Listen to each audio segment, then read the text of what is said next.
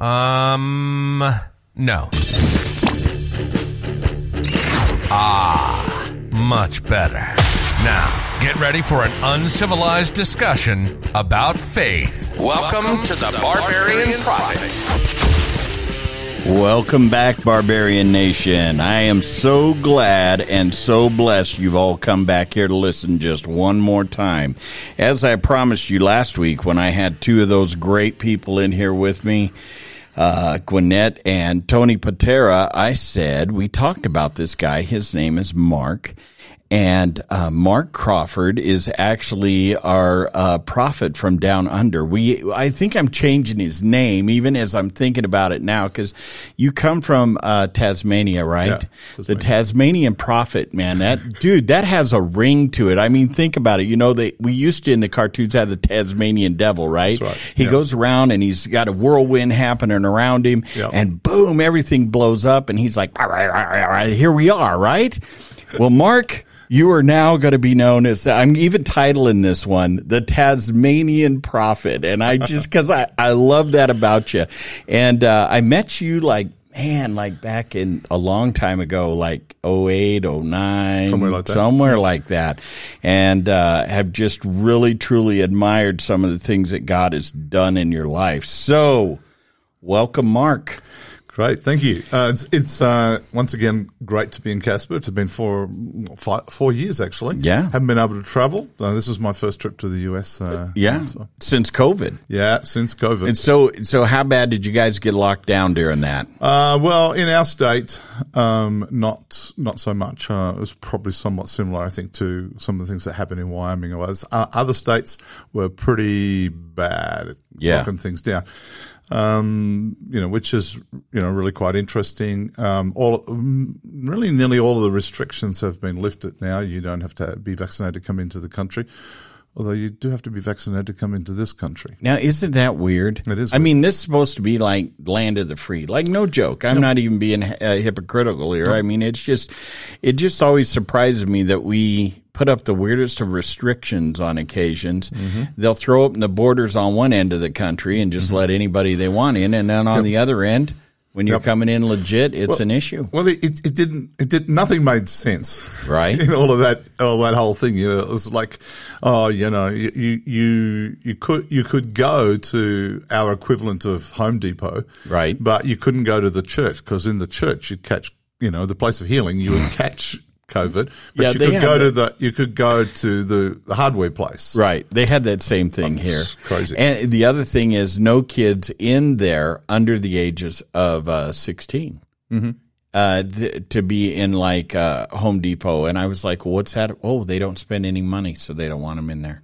Yeah, I mean, it's just a really crazy time, and I think the people that had the most difficulty were people who people of faith or people who particularly kingdom people because they'd been used to revelation, Right. Been used to processing things, and Right. they just could see how stupid it was. Right.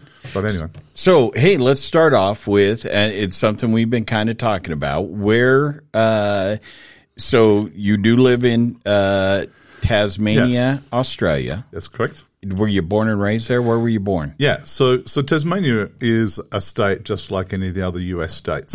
Uh, so we have a federal system. Uh, so Tasmania is an island state, and um, I live close to the city that I was born into. So um, it is a city called Launceston. Launceston is the third oldest city in um, in Australia. Uh, The first two cities, Sydney and Hobart, Hobart is our capital of our state, were convict settlements. They were settlements that the English brought all the convicts out to. Right. Uh, Launceston was the first free city.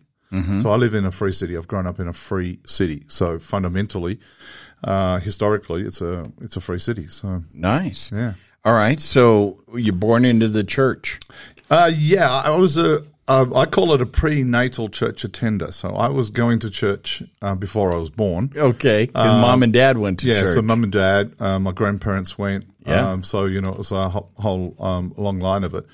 And um, I think that was the interesting thing for as I sort of grew up, I just naturally, um, or supernaturally, I mean, there came a time when I recognized I needed Christ in my life and all those sorts of things. And so Um, actually, you know, one Sunday night, uh, my father and my future father-in-law was the minister, Right. And I remember walking down the aisle, closely following by my now wife. Right. So we both gave our hearts to the Lord on the same night. That's awesome. We awesome. weren't even boyfriend or girlfriend or anything there. We'd been in youth group together.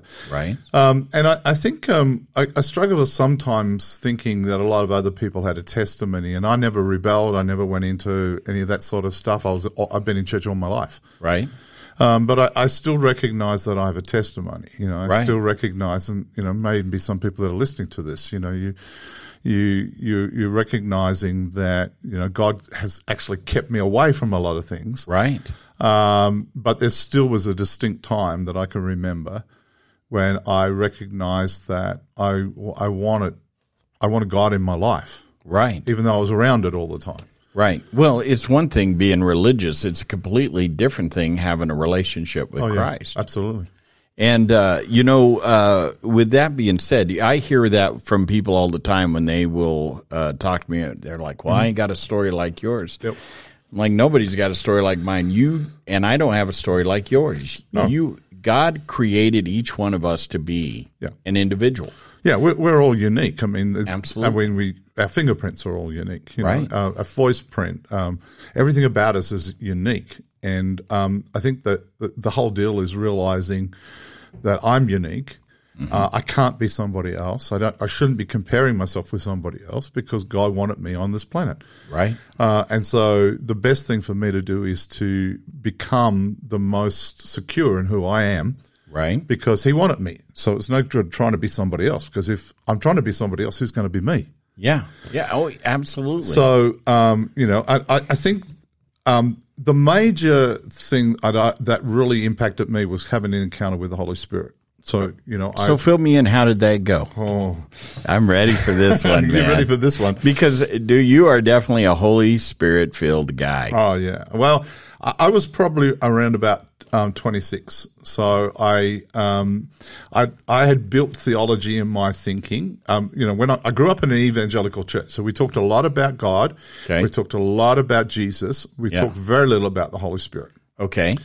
So I, I, I, I was sent to England to to work with um, British police there for um, for a while, and Mm-hmm. I encountered some some people who spoke in tongues, and I had formulated a theory in my head that that was of the devil. Right, and so Mm. Right, right. you know, it's like it's it wasn't within my frame of reference. So, um, and I came came back to Australia. Um, uh, we got I got married, and after a while, we we both my wife and I, and she was a pastor's kid, you know, so Right. Um, we both started to feel like there has to be more. You know, it's like for me, I I felt like if somebody started talking about God, I changed the subject. Right. You know, reading the Word was like eating dry toast. Yeah. Yeah. Reading a book. Yeah, it was well. It's even worse than you know, like, and it's. I knew it shouldn't be like that. Right. You know, I would read something of the scripture and see that these guys in, uh, you know, Acts and all those sorts of stuff were living a dynamic life, and I wasn't living a dynamic life. Right. So we started to to listen to some things, and what happened was that the church called a new minister. So they'd arranged um, for him to come, and he was going to come some months later. Well, in between them calling and him coming, he was at a conference, got called out by the speaker, prophesied over, had an encounter, got baptized in the Spirit, was just totally different, came alive. And so when he came, he didn't actually talk much about it; he just demonstrated. You know. Right. And so people were flocking. The, he, he was doing the evening service on a Sunday night, Right. which just a handful of people came suddenly came overflowing because there was life in his preaching. Right. Um, and so we we were interested in this. I was with my in laws in another part of the country. It was a, it was January the 1st Um, it was hundred plus degrees. So in Australia we have the opposite. So we have a hot Christmas. Right. Right. Uh, 100 degrees plus. I was sitting, uh, we'd been to a bookstore and I'd brought some books, and one of them was a book by an American author called Don Basham, which was called The Handbook of the Holy Baptism and the Holy Spirit. Okay. I don't know to this day why I brought that book, but I must have been sort of thinking about it or somehow. So I'm reading this book, and every, everything starts to get excited inside of me. There's this longing, this desire, this like, oh God, I, you know, I've got to go after this. And so I'm reading it. Get to the end of the book, and it tells you what you need to do next. You know, just pray this prayer and. And I'm thinking, I've got to pray this prayer. I have to wait till I get home. I can't wait till I get home. Uh, it's like, I want to do it now. No, I'm in my in law's house. You know, they won't understand. Um, at that time, I was running. You know, I was out jogging and all that sort of stuff. Right. So I left the house and um, I'm going for a run. Told my wife I'm going for a run. Um, and I get out of the house and I pray this prayer and I just simply say, Holy, um, you know, Father, I've I've been obedient to you, water baptism, um, gave my heart, you know, I'm in relation to you, but I want more. And so I invite now you to baptize me in the spirit of Holy Spirit. I wanted to speak in tongues, which was a huge thing for me because I was so against that. And I opened my mouth and I'm speaking in tongues. Right. I don't remember the rest of the run. I ran it on the beach. I went for quite a while because there was a time difference. Right. But I don't remember any of that. I came back, got in the shower, um, got dressed, came into the lounge room and sat down my, next to my wife, didn't say anything, and immediately she turned to me and said, What's happened to you? Um, and so I said, Well, we better go in the bedroom and talk. And I went in the bedroom and she, I told her, and she said, Well, speak in tongues, show me. You know, it's like, um, uh, and so that that happened. We came home. I was sent to prosecute um, on another island, and because you're were I a were- judge, I was a prosec- I was a police prosecutor first. a police prosecutor. Okay. Yeah, so I was a pro- so like district attorney. Right, right, thing. right, right.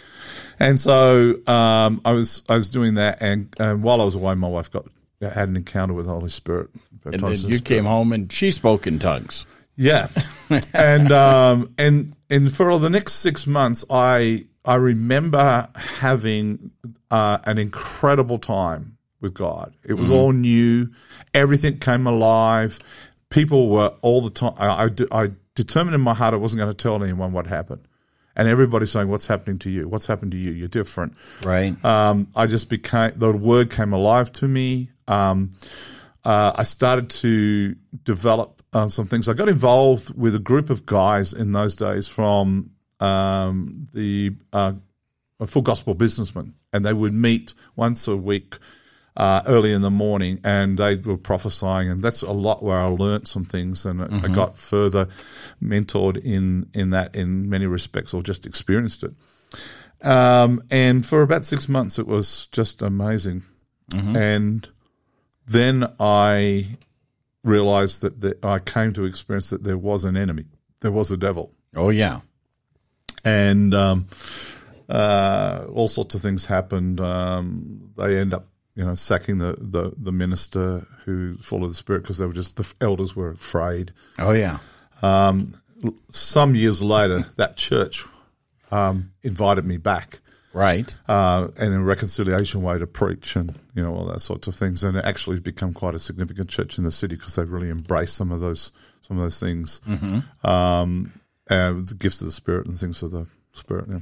Right. And, you know, that's kind of funny because, you know, uh, now that it, you and I have talked about me becoming a Lutheran and both of us kind of chuckle about how did we get here, right? Yeah. But, uh, you know, one of the things that just opening up communication between people becomes quite significant and looking for how much we all speak different languages. See, when they, uh, they consider themselves very evangelical and in the way you said it, that sounds very much like the Lutherans say it, right? Yeah, well, yeah, But we, but in America, Yeah. evangelical means something very different. yeah, yeah. I, I know that. I mean, I- I, think really um, when, when you when you look at it, I think in in orthodoxical um, place and ortho, Right. orthodoxy in some of the like the Lutheran, I think a lot of the focus is on the Father and um, and Jesus is certainly vitally part of part of that. Typically, I think it, um, the evangelicals in many places it's it's Jesus, it's come to Jesus. That doesn't exclude it from everywhere else, and of course, then you have the charismatics, Pentecostals, and so forth. And Right. and the the main focus is you know the Spirit of God, the Holy Right. Spirit. Now, I think what we're coming into is Oh, where all of those come together. Mark, I'm telling you, you blew my mind, and everybody that is listening, you're going to want to back this up and listen to what he's about to say two or three times because what he said was so significant to what point in time we are. I don't mean to interrupt you, Well- but I want everybody to really just not miss what you're about to say. This is important. I, I think we're we're in a place of of convergence where those come together, where we they're celebrated, Right. together.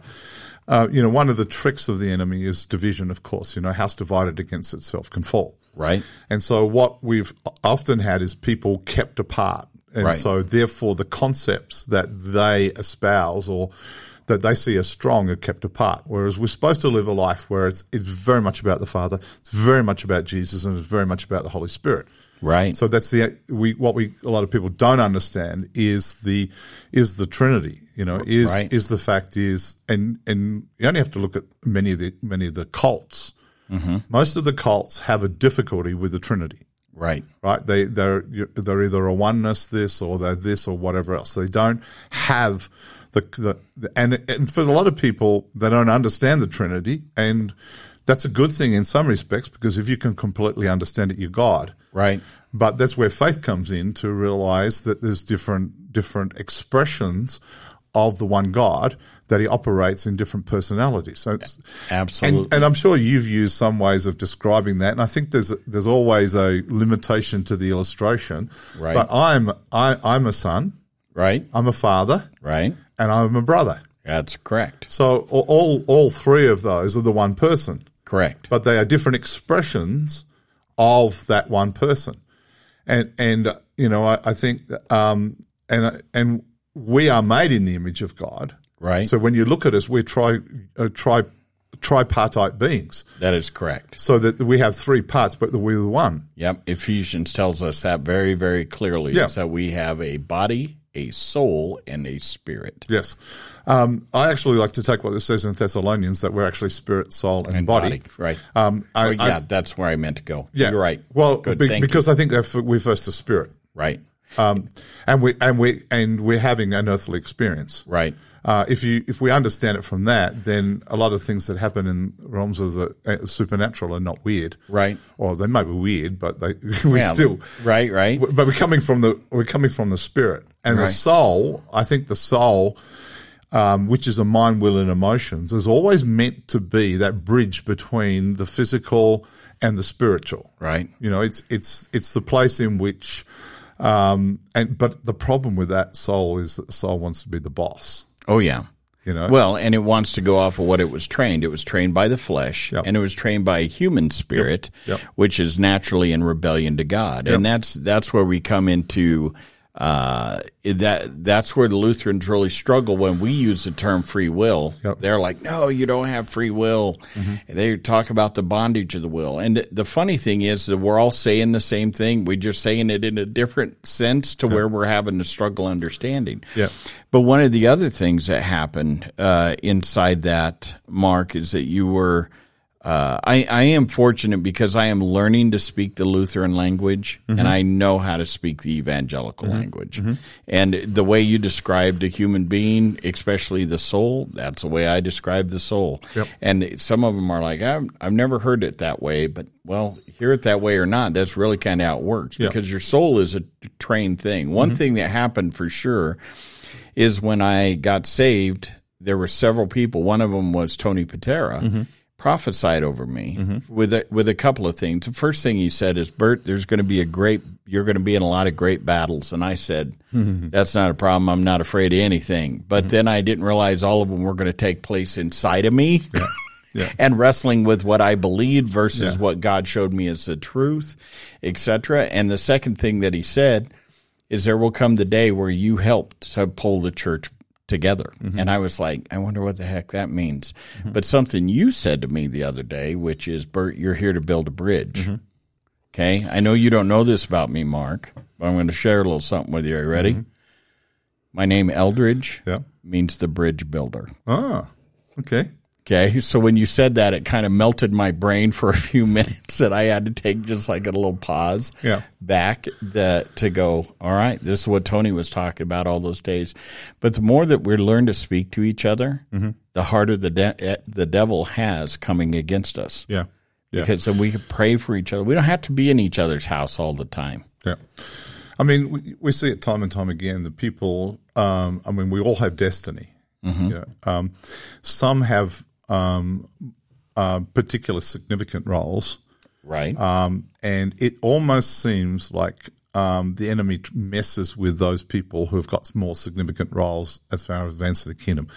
Either tries to um, tries to stop them being born, um, either tries to do something when they're born, or encourage them to take a different route, different way. Right. Uh, but we know that the word always says that God works everything together for good. You know, so you know it's not surprising that I'm sitting talking to a bridge builder um, who has has had a, a dramatic transformation encounter with God um, because there was an attempt, you know, to take you in a different direction, Oh, without a doubt. which you could have easily, it could have easily at any time lost your life. So it would take you out. Without a doubt. Which is the interesting thing is because I realize that that God and the enemy agree. I'm ready. Well, they both want us dead. They do. God wants me dead. People always say, "Well, God, God really hurt me that time." I'm like, "Hurt you? He's trying to kill me." I don't know what you're talking about. because they, they both want it for different reasons. You know, the, Absolutely. the enemy wants to stop you, take you out completely, where God wants to crucify some areas on you that the that the enemy gets to. You know, Mm-hmm. so it's like what he's trying to do for our own good is to remove areas.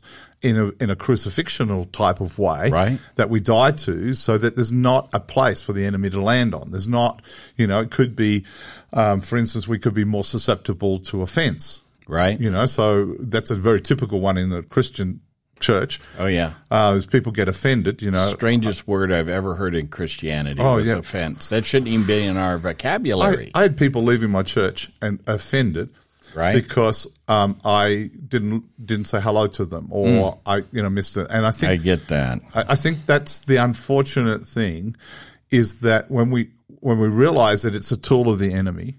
Mm-hmm. And that usually offense is a dest is a doorway to destiny. So if people somebody fit, somebody offends you, you probably got destiny with that person. That's very interesting. You know, and, and so if you if you hang on to the offence, you keep taking it, it removes you from that person that you got probably got destiny, and most likely you can't see it until you deal with the destiny. You will see how imp- impactful you to be in that person's life or that person in your life Right?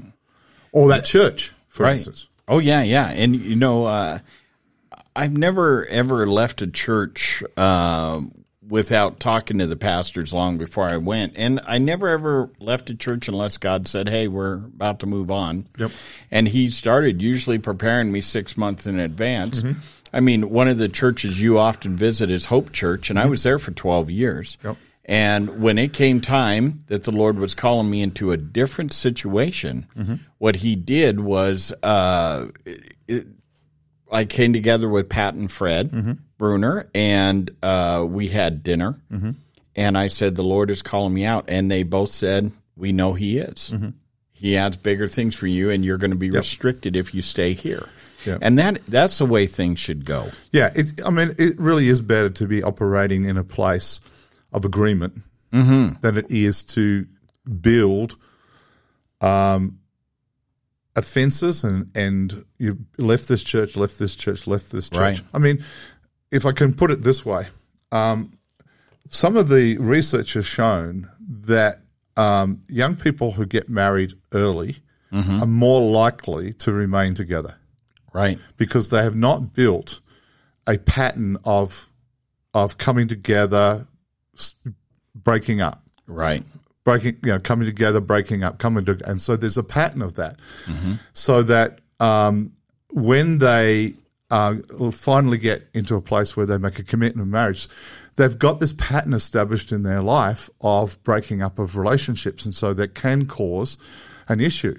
So it's the same thing as if you if you um, establish a pattern in your life that you are are, are leaving a place because God has said to move on and leaving correctly. Right. That always determines how you leave something is how you'll start something else. Right. So it's relational. It's a relational character rather than I'm offended. You know, let me get out of there. Right. So you know, I think that there are some reasons why we you know do certain things because they work. Right. Um, so, so Yeah. So I, I'm I'm I'm really finding it quite um, interesting that you. This is called what the barbarian prophet. This is called the barbarian prophet. You want to know why? Why? Tell me. because a barbarian, uh, you are being an uncivilized Christian.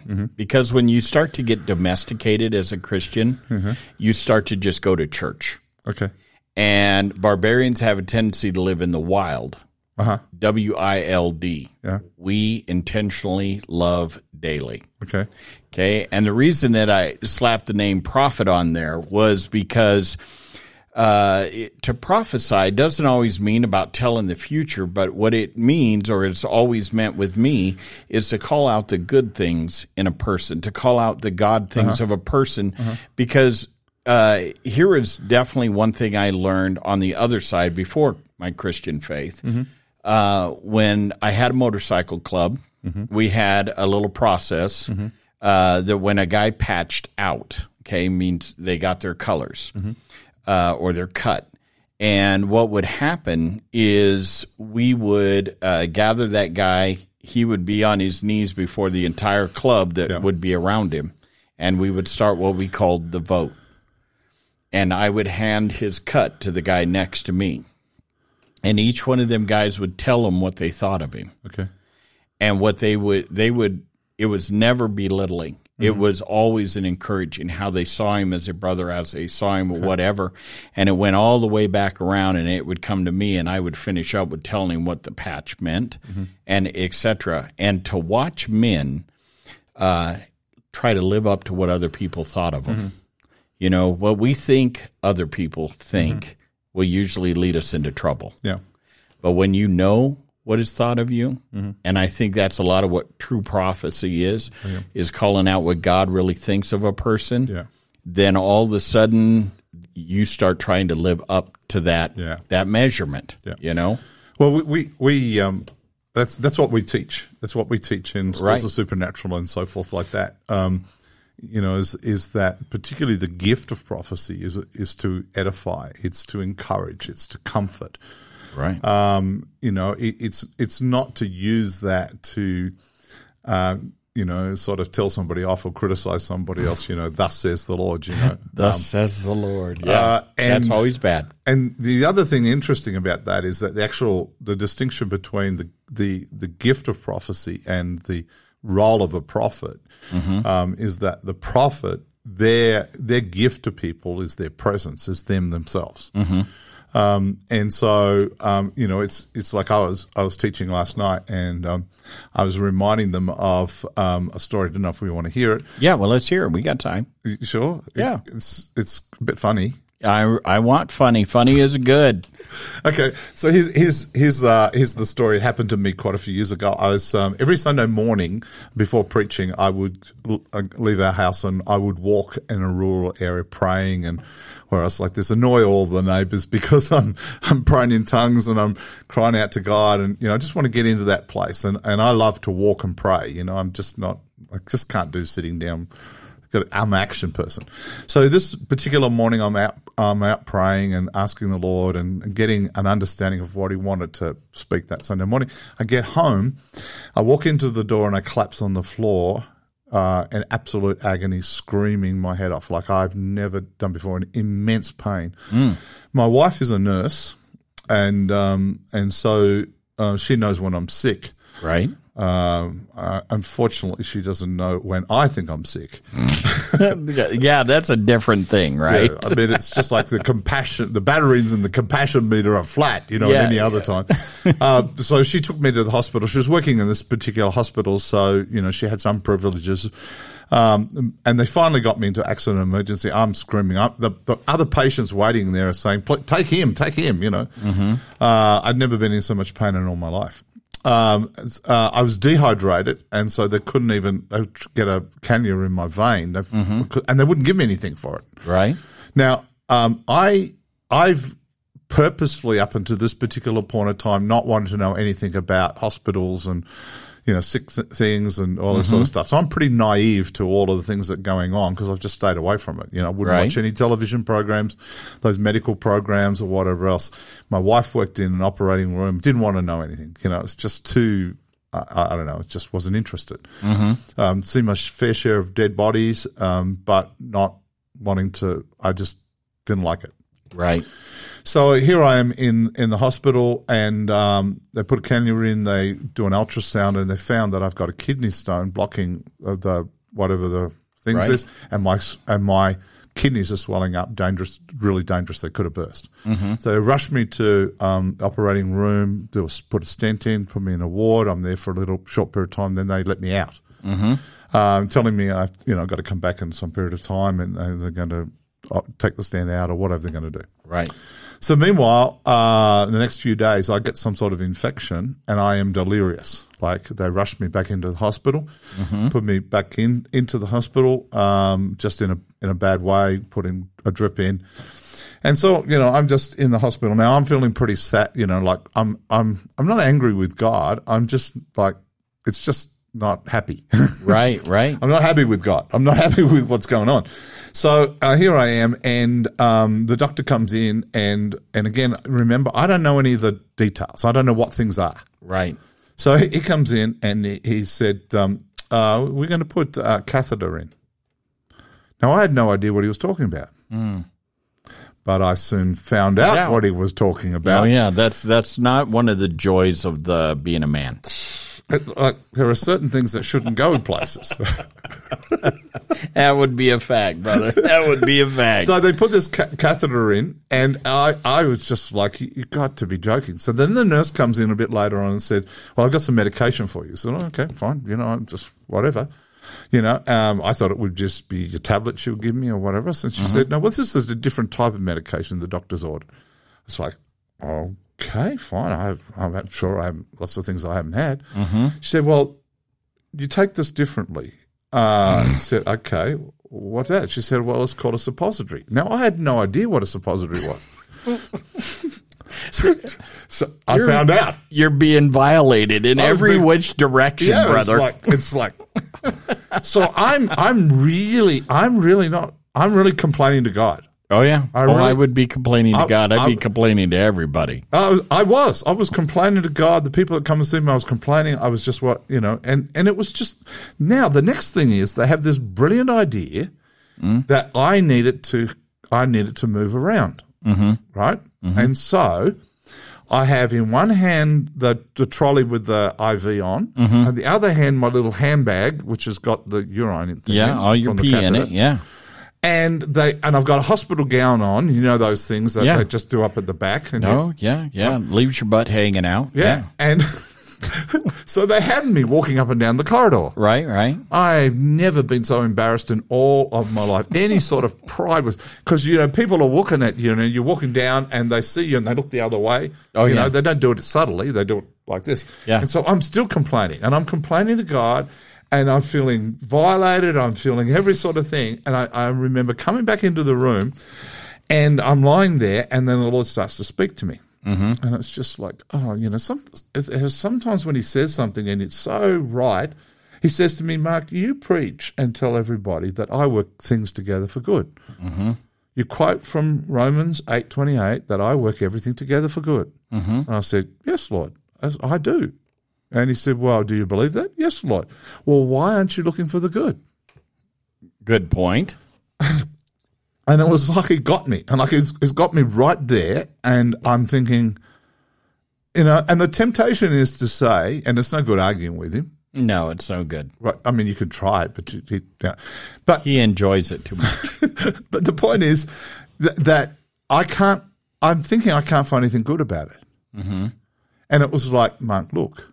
So I'm starting to look at what what is good about this, and and it started to get me thinking that in the midst of all of this, there was good. There was some things that were good, and slowly my my attitude began to change. I started to let go of some stuff, and I I was in a um the ward that they had me in was a four bed ward. Mm-hmm. So sitting ne- lying next to me was a young guy. Right. Right. And I, I, I didn't even really notice who else was in the room. Right. Because I was so Self focused. self focused. Mm-hmm. That's never where long story short, long story short, my whole attitude started to change when I started to look for the goodness of God. I ended up witnessing to him, He came to the Lord, ministered to the family, you know, all of that sorts of stuff. And it was just a very different. So his life got changed Right. because I started to look for the goodness Right. of God. You know, one of the things is, is even with suffering, we have to realize that whenever we are suffering, that Christ suffered. Yep. And uh, everybody comes to believe because of the sufferings of Christ. Yep.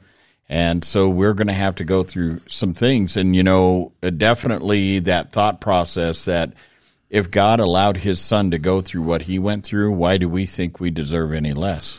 Yeah. He's yeah. bringing us right right through it. But it, there is good things. You know, Jesus was always looking at the cross, but he looked through the cross to the resurrection. He was always, I am the resurrection. He was always pointing all the way over there, It's so much about perspective.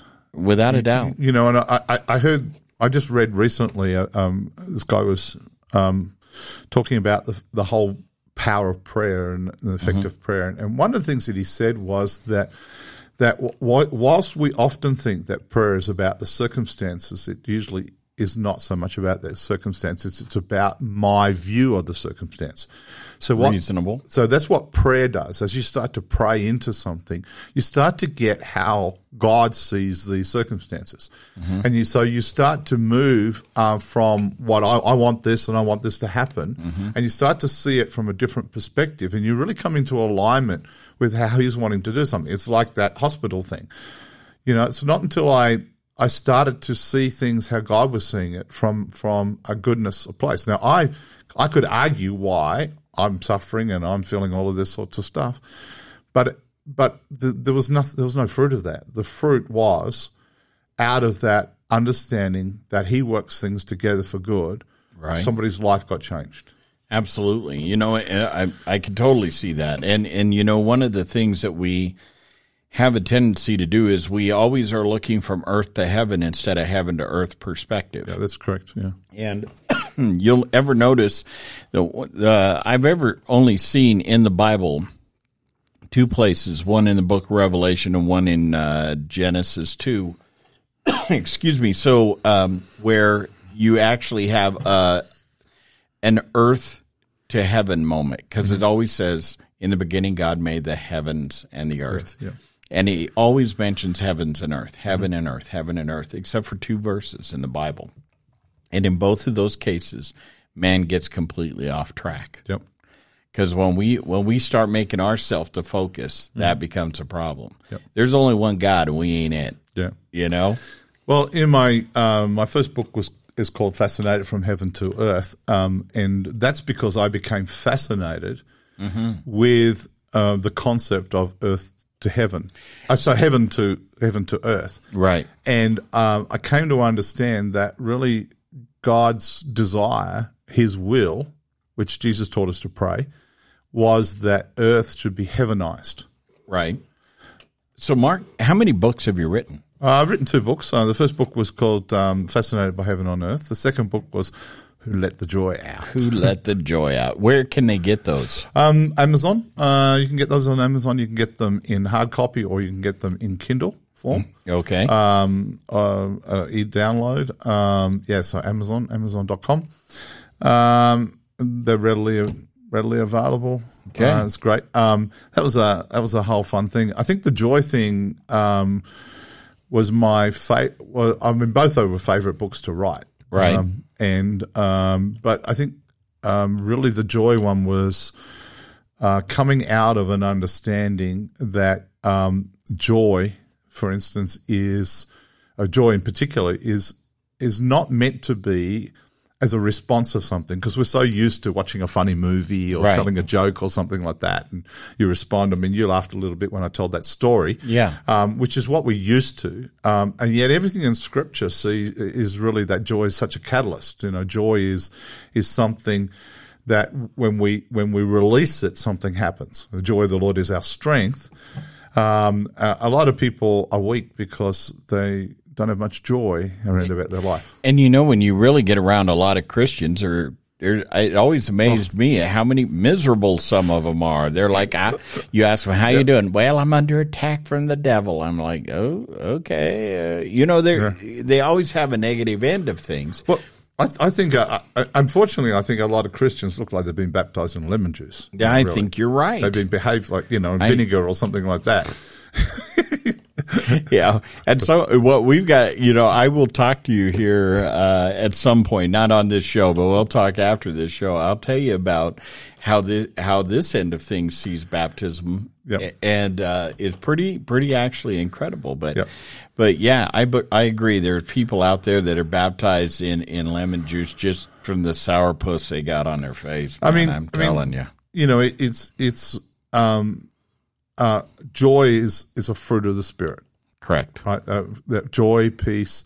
And so if we just talk about joy, joy being a fruit of the Spirit, it's the result of the work of the Holy Spirit in your life. Right. Um, and so many people talk about having a joy.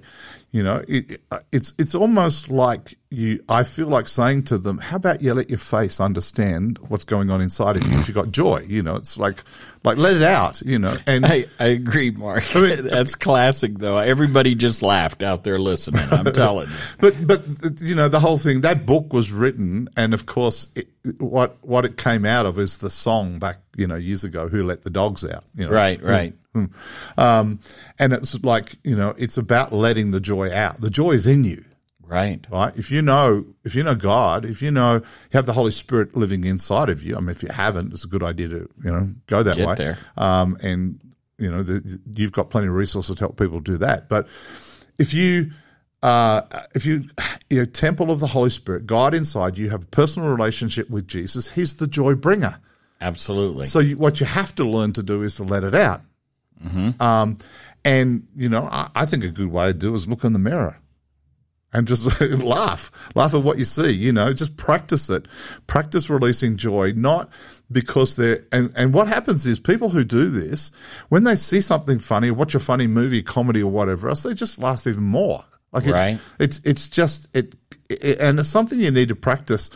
Um, laughing at situations that you really want to cry for really helps you to get the different perspective. I, w- I would agree wholeheartedly, and it helps you take control of the situation instead of letting the situation or Take the control of you. circumstances control you. Yeah. and we talk about the concept of spiritual warfare, and a lot of people think that that's yelling at the devil. No. Um, it doesn't make any difference. He's not dead and deaf. I mean, no, uh, he, he's not he dead can, either. he can hear you if you're whispering. Let me tell you. Uh, Yeah, but but spiritual warfare really is about operating in the opposite spirit. You know, if, you know, Jesus said it like this: If somebody slaps you on this side of the face, give them the other one. That's operating in the opposite spirit. Now, you know, if somebody did that to me, um, I, I would be more likely to to hit them back. Right. Um, so if I was to not do that and say, okay, you know, I, I'm operating in an opposite spirit. Now that's pretty an extreme sort of a thing that Jesus was talking about. Right. But every day of your life, you can do something different. Where instead of responding how everybody else would, you can respond in a in a in a different way. You know, it's like those that that are your enemies. Well, bless them Right. those that you know um, uh, have uh, stuff to say about you that you don't like, you start bless you bless them. You operate in the opposite of the spirit of spirit of that. That's where joy comes in. If you've got a difficult situation or something that's happening that really is getting you down, when you start to laugh at it, it does change your perspective on things. Um, and it's like um, you know in the book of Psalms, G- um, David says, "Magnify the Lord." Right. Well, magnifying anything, um, what some people would think it make it makes it bigger. It only makes it appear bigger. So magnifying is is is really in a place where we can make something bigger than it really is.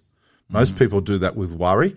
Most people do that with anxiety. Most people do that with gossip. Most people do it by just talking because we're all made to magnify because God we're made in the image of God.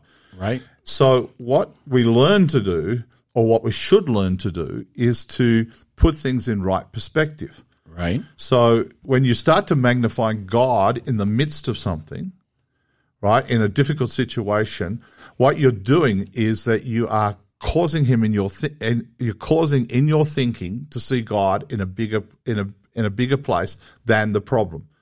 And so you're positioning yourself with this for the solution rather than come under the problem. Yep, that would make good sense. Yeah, so that's why, um, and and and people experience that all the time. It's a, a problem has become bigger. It's become bigger than Ben Hur. Mm-hmm. You know, it's become just so big that nothing around is, is an ability to be able to solve it because in your thinking, it's just huge. Now, that doesn't take away that it's a problem, it's a sickness or whatever it might be. Right. But you're positioning yourself so that it's too big and you're just away from the one who's actually the one that can solve it. Right. And there's nothing more bigger than God. No, I mean, absolutely. he, he is the creator of all things. You can't you can't make God any bigger than he is. Right. But you can cause in your thinking and your experience to actually put him in the right place. So you put things in the right order by magnifying him. And I think that we see that with Paul and Silas in prison. I think we see that with David, with Ziklag after Right. you know all that's happened there and all the all the all the mighty men Oh, yeah. that he's rescued want to stone him. Right. Oh, yeah. Yeah. And, and what does he have to do? He has to encourage himself Yeah. So in he- the Lord. I think I think he takes himself away and he actually starts magnifying the Lord. He does. He co- connects with God. That's exactly the way I start. I, I've always preached is what he did is start reflecting on all the things God had done for him Yep. to reassure himself. And you know, we should celebrate when when the Lord does good things for us. Yep. We should we should because that becomes mile markers. I mean, we see that with uh, when they cross the Jordan, and he says. Gather the 12 stones and stack them, and there they are to this day. And the reason that they do that is for the simple fact of remind yourself of what God does in your life. Mm-hmm. You know, that is the whole stone of hope mm-hmm. situation, the Ebenezers mm-hmm. that are in your life. And when you have the, the right Ebenezer in your life, then you can always just glance back at it and say, nah, I, I know I'm better than what's going on right now. yeah. Yeah. I know, I know that God's going to carry me through. Yeah.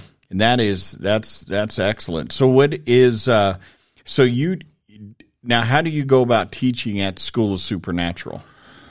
How do I go about it? Yeah, do you have you provided them with like some videos and and where does this all happen? Oh, okay. So um, at Hope Church, you mentioned Okay, before. Hope, So I, yeah. I was there last night. They uh, they have a school, um, HSSM. So um, it's one of the schools that I teach at. Uh, my teaching style is um, uh, I start somewhere and just see where it goes. Yeah, that's my whole everything style, I think that's for me. That's the sort of prophetic part of me. right? Um, and you know, I had three hours of teaching last night, and uh, uh, people wanted me to sign my books in between times, so there wasn't much of a break. But um, and you know, I, I just had so much to say that um, we just had to finish it uh, after the three hours.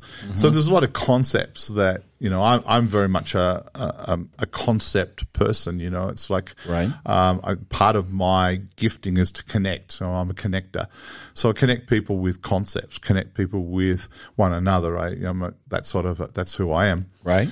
Um, and so last night we we talked um, um, a lot about the kingdom and um, you know what that looks like, and um, particularly went through the prayer that Jesus taught. Um, we started off with um, talking about a, a principle of interpretation, which is the principle of first mention. So it's where it's first mentioned. Right. You go back to that, and so it was like, well, what what was some of the, the first thing that Jesus declared? And he declared that repent for the kingdom of heaven is at hand. hand. It's nearby. Right. So what repent means is change the way you, you think. Right. Now, what we what we often call a lot of things that are repentance are actually the fruit of repentance because people have changed their mind about something. You know, they've realised that they've, you know, they they they need Christ in their life, or they they've uh, hurt somebody and they go and apologize. And I need to repent to you because you know I said something wrong. I hurt you, or whatever else. Please forgive me. Um, that's the fruit of repentance because I've had to change my mind about how I thought of it. So Jesus is saying. Um, you know, the- and so what, what the church has done is turn something like repentance into an event, Right. right? Rather than as a lifestyle. Right. And and that happened that that happened a thousand years ago. Yep. You know where they where they turned it into okay, you need to say these many prayers and you need to fill, and it became a punishment situation instead uh-huh. of an encouragement situation.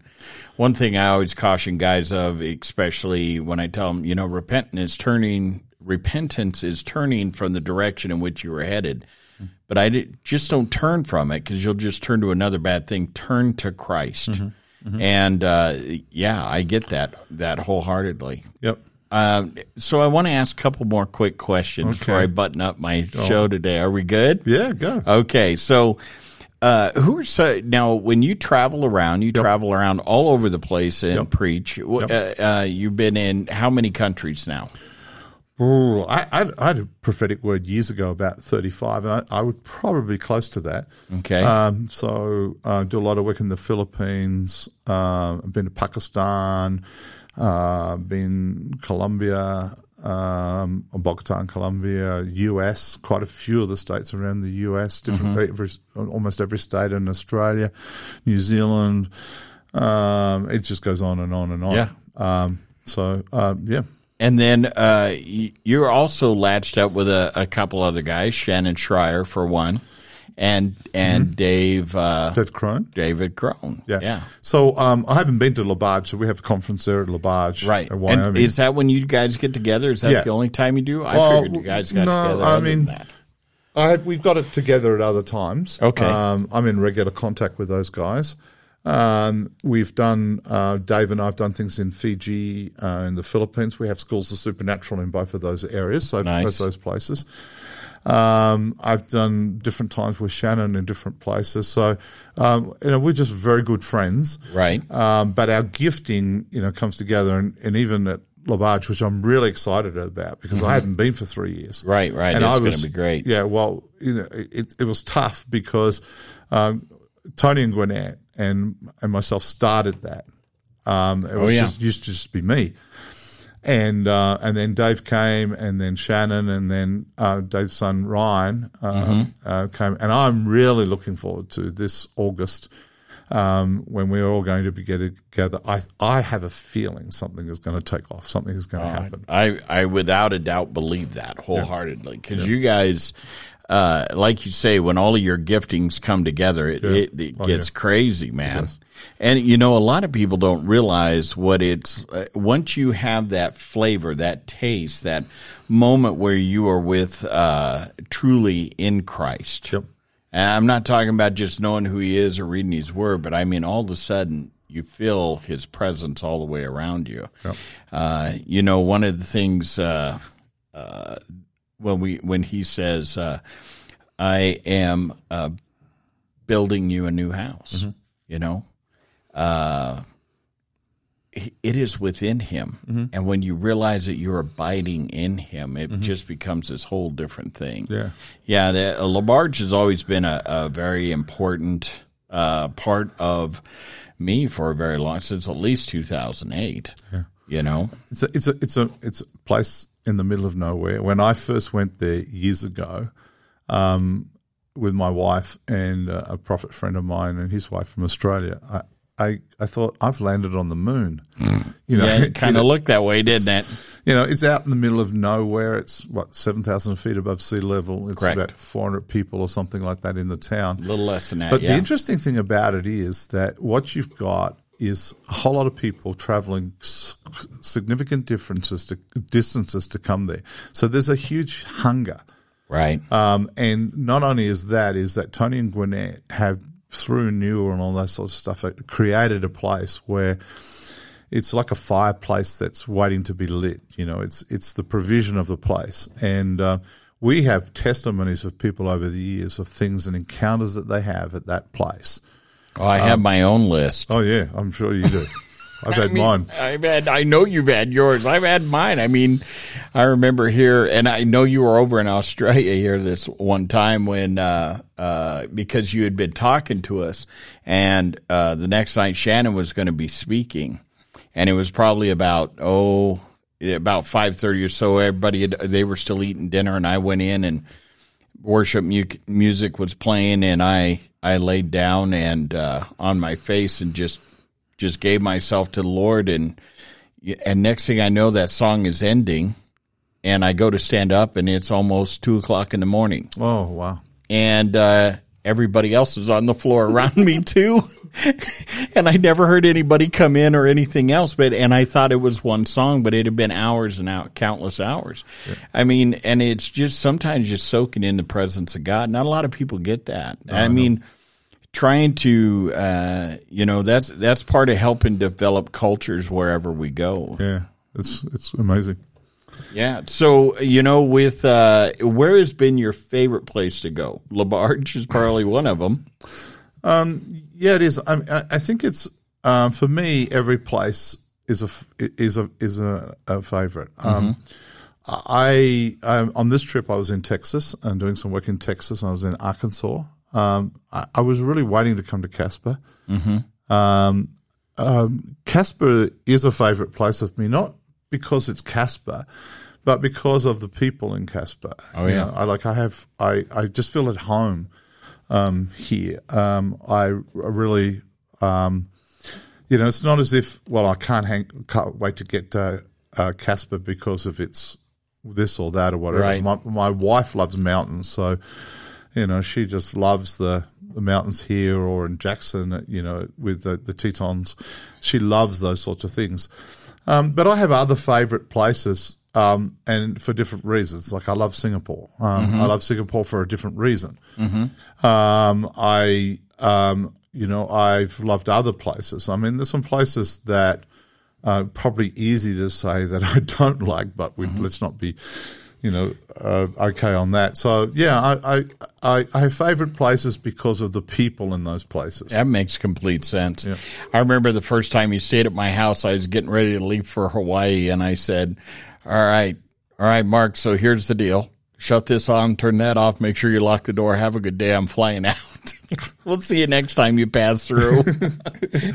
and at least, you know, you've got to feel kind of nice that here's this guy just turned his house over to me and flew away to across the ocean. Well, I- almost to your home. Well, I, I think uh, if I remember correctly, there, um, I, I- it surprised me, like you know that. I mean, I felt really bad. It was like you know, but the thing that I haven't forgiven you about is you didn't take me to Hawaii with you. I know, man. And you know, the one thing you said is, well, we're sitting there and you asked me, well, Bert, how do you hear from God? And I told you, and you, and I said, but that's normal, right? And you said, nope, that's not normal at all. There's nothing normal about that whatsoever. And I said, oh, okay, maybe I'm weirder than I thought. And then, Are you just working that out? You just working. I'm just now working it out, Mark. I am. But uh, you uh, had said, "Do you know why you're going to Hawaii?" I said, "For vacation." You said, "No, God is about to give you something big," and He mm-hmm. did. Mm-hmm. He spoke to me very several times over there. One of which was he showed me two trees that were the exact same tree, mm-hmm. and it was in a it was in a huge botanical garden they have over there and my wife was having a low sugar, so I was dealing with that. And uh, I all of a sudden he says, "Don't be distracted. Pay attention to what I'm telling you." I'm like, "Lord, my mm-hmm. wife," and mm-hmm. he's like, "Pay attention to what I'm telling you." Mm-hmm. He says, "Look at those two trees." Now they were called praying trees, okay? And what they do is when the sun comes up, their leaves open up, and when it goes down, it, they fold up. So they call them praying trees. And as I'm looking at both of these, they both look exactly the same, except one tree, the light shined through the leaves, and everything beneath it was just brilliant, beautiful green. And the other tree, its leaves were open, but it was a dark shade underneath. And he said, one would be the tree of life mm. that brings life, mm. and the other one just brings darkness. Mm. And I was like, interesting. Because, you know, the one thing with the knowledge of good and evil, just trying to elevate ourselves, but even more, all it ever does is point out what we're doing wrong when all he ever wanted to do was show us love. That's correct. Yeah. Yeah. So- absolutely. Yeah, that's just one of many things that happen over there, Mark. You're always throwing something at me, and I love that about you. You know, uh, so final words, anything that you would want to share with people, especially about experiencing the Holy Spirit. Well, one of the things that has drawn my attention, if I but, you know, is a tattoo on your arm which says "fearless." Um, and uh, I think a lot of people, um, you know, have fears, uh, fears about future, fears about life, and all of those sorts of things. And yet they don't realize that it's perfect love that casts out fear. That's correct. And that's the that's the that's the result of the love of God. The love of God wants to remove the fear um, out of people's lives, and and a lot of people, um, God can't love any of us any more or any less than He does, Right. but we can be in a place where we're receiving that love. And so I would say to people today, uh, w- you know, what are you receiving? Are you in a place where you can receive the love of God? And it's a revelation. It's it's it it is a progressive revelation. The fear of love, because the goal of God is to cause us to be fearless Right. um, because the fear has been overtaken by his love and the security of his love. Because nothing can separate you from his love. Without a doubt. Um, that's that's the reality of it. But what we have to do, our responsibility, is to receive that love. Yep. Well, you know when that when that first got put on there, it always meant the same thing. It that uh, uh, fearless. You're good. fearless uh, means faith filled. Yeah, You know, and that that's constantly where we need to be. yeah. Well, Mark, thank you a million times over for taking time out. This is the you were a main targeted goal when they said you were coming to town. I started jockeying for my position. To I say I just need for one hour. If you'll just give him to me for one hour. Well, you know, um, you know, I'm really thankful that you gave me an opportunity because I now can put on my resume that I have been on the podcast of the Barbar- Barbarian Prophet. Prophet. That's right. And you, and you know that you'll be well known for I need they only read your books before but then they'll go, "Wait, you actually met the barbarian prophet. That's so awesome." yeah, I don't know that that'll happen, Mark, but I got to tell you, brother, I do love you, man, and I Good. and I appreciate you and you. uh I don't um you know you are one of those people that have definitely spoken into my life and that has you've said small things that have had epic impacts as mm-hmm. I look at them through the years and I just want to say thank you for that. Well, thank you for giving me the opportunity. I came a long way to do this, so Yeah, I know you flew I know, you know that goes on my resume that on the Barbarian Prophet we have people fly halfway around the world to be on the Barbarian Prophet. oh, good. So, well God bless you, Mark. Thank you very much. And thank you. Thank you. Well, as always, you know what I say. God loves you and I love you, and there's absolutely nothing you can do to stop us. For questions or comments, please email us at info at thebarbarianprophet.com. The Barbarian Prophet is a registered trademark of Barbarian Media Group. Listening to this podcast may cause excitability, euphoria, and overall sense of happiness and the realization that you're not alone. Discontinue use if reddened skin or a rash develops. Side effects may include random hugging, crying out loud, smiling while alone, and happy crying combined with snot bubble development. Do not use during church service. No animals were harmed in the making of this podcast. Are you actually still listening? Seriously, we have nothing more to say except for that one thing that was really, really, really important, but let's wait until the next show for that.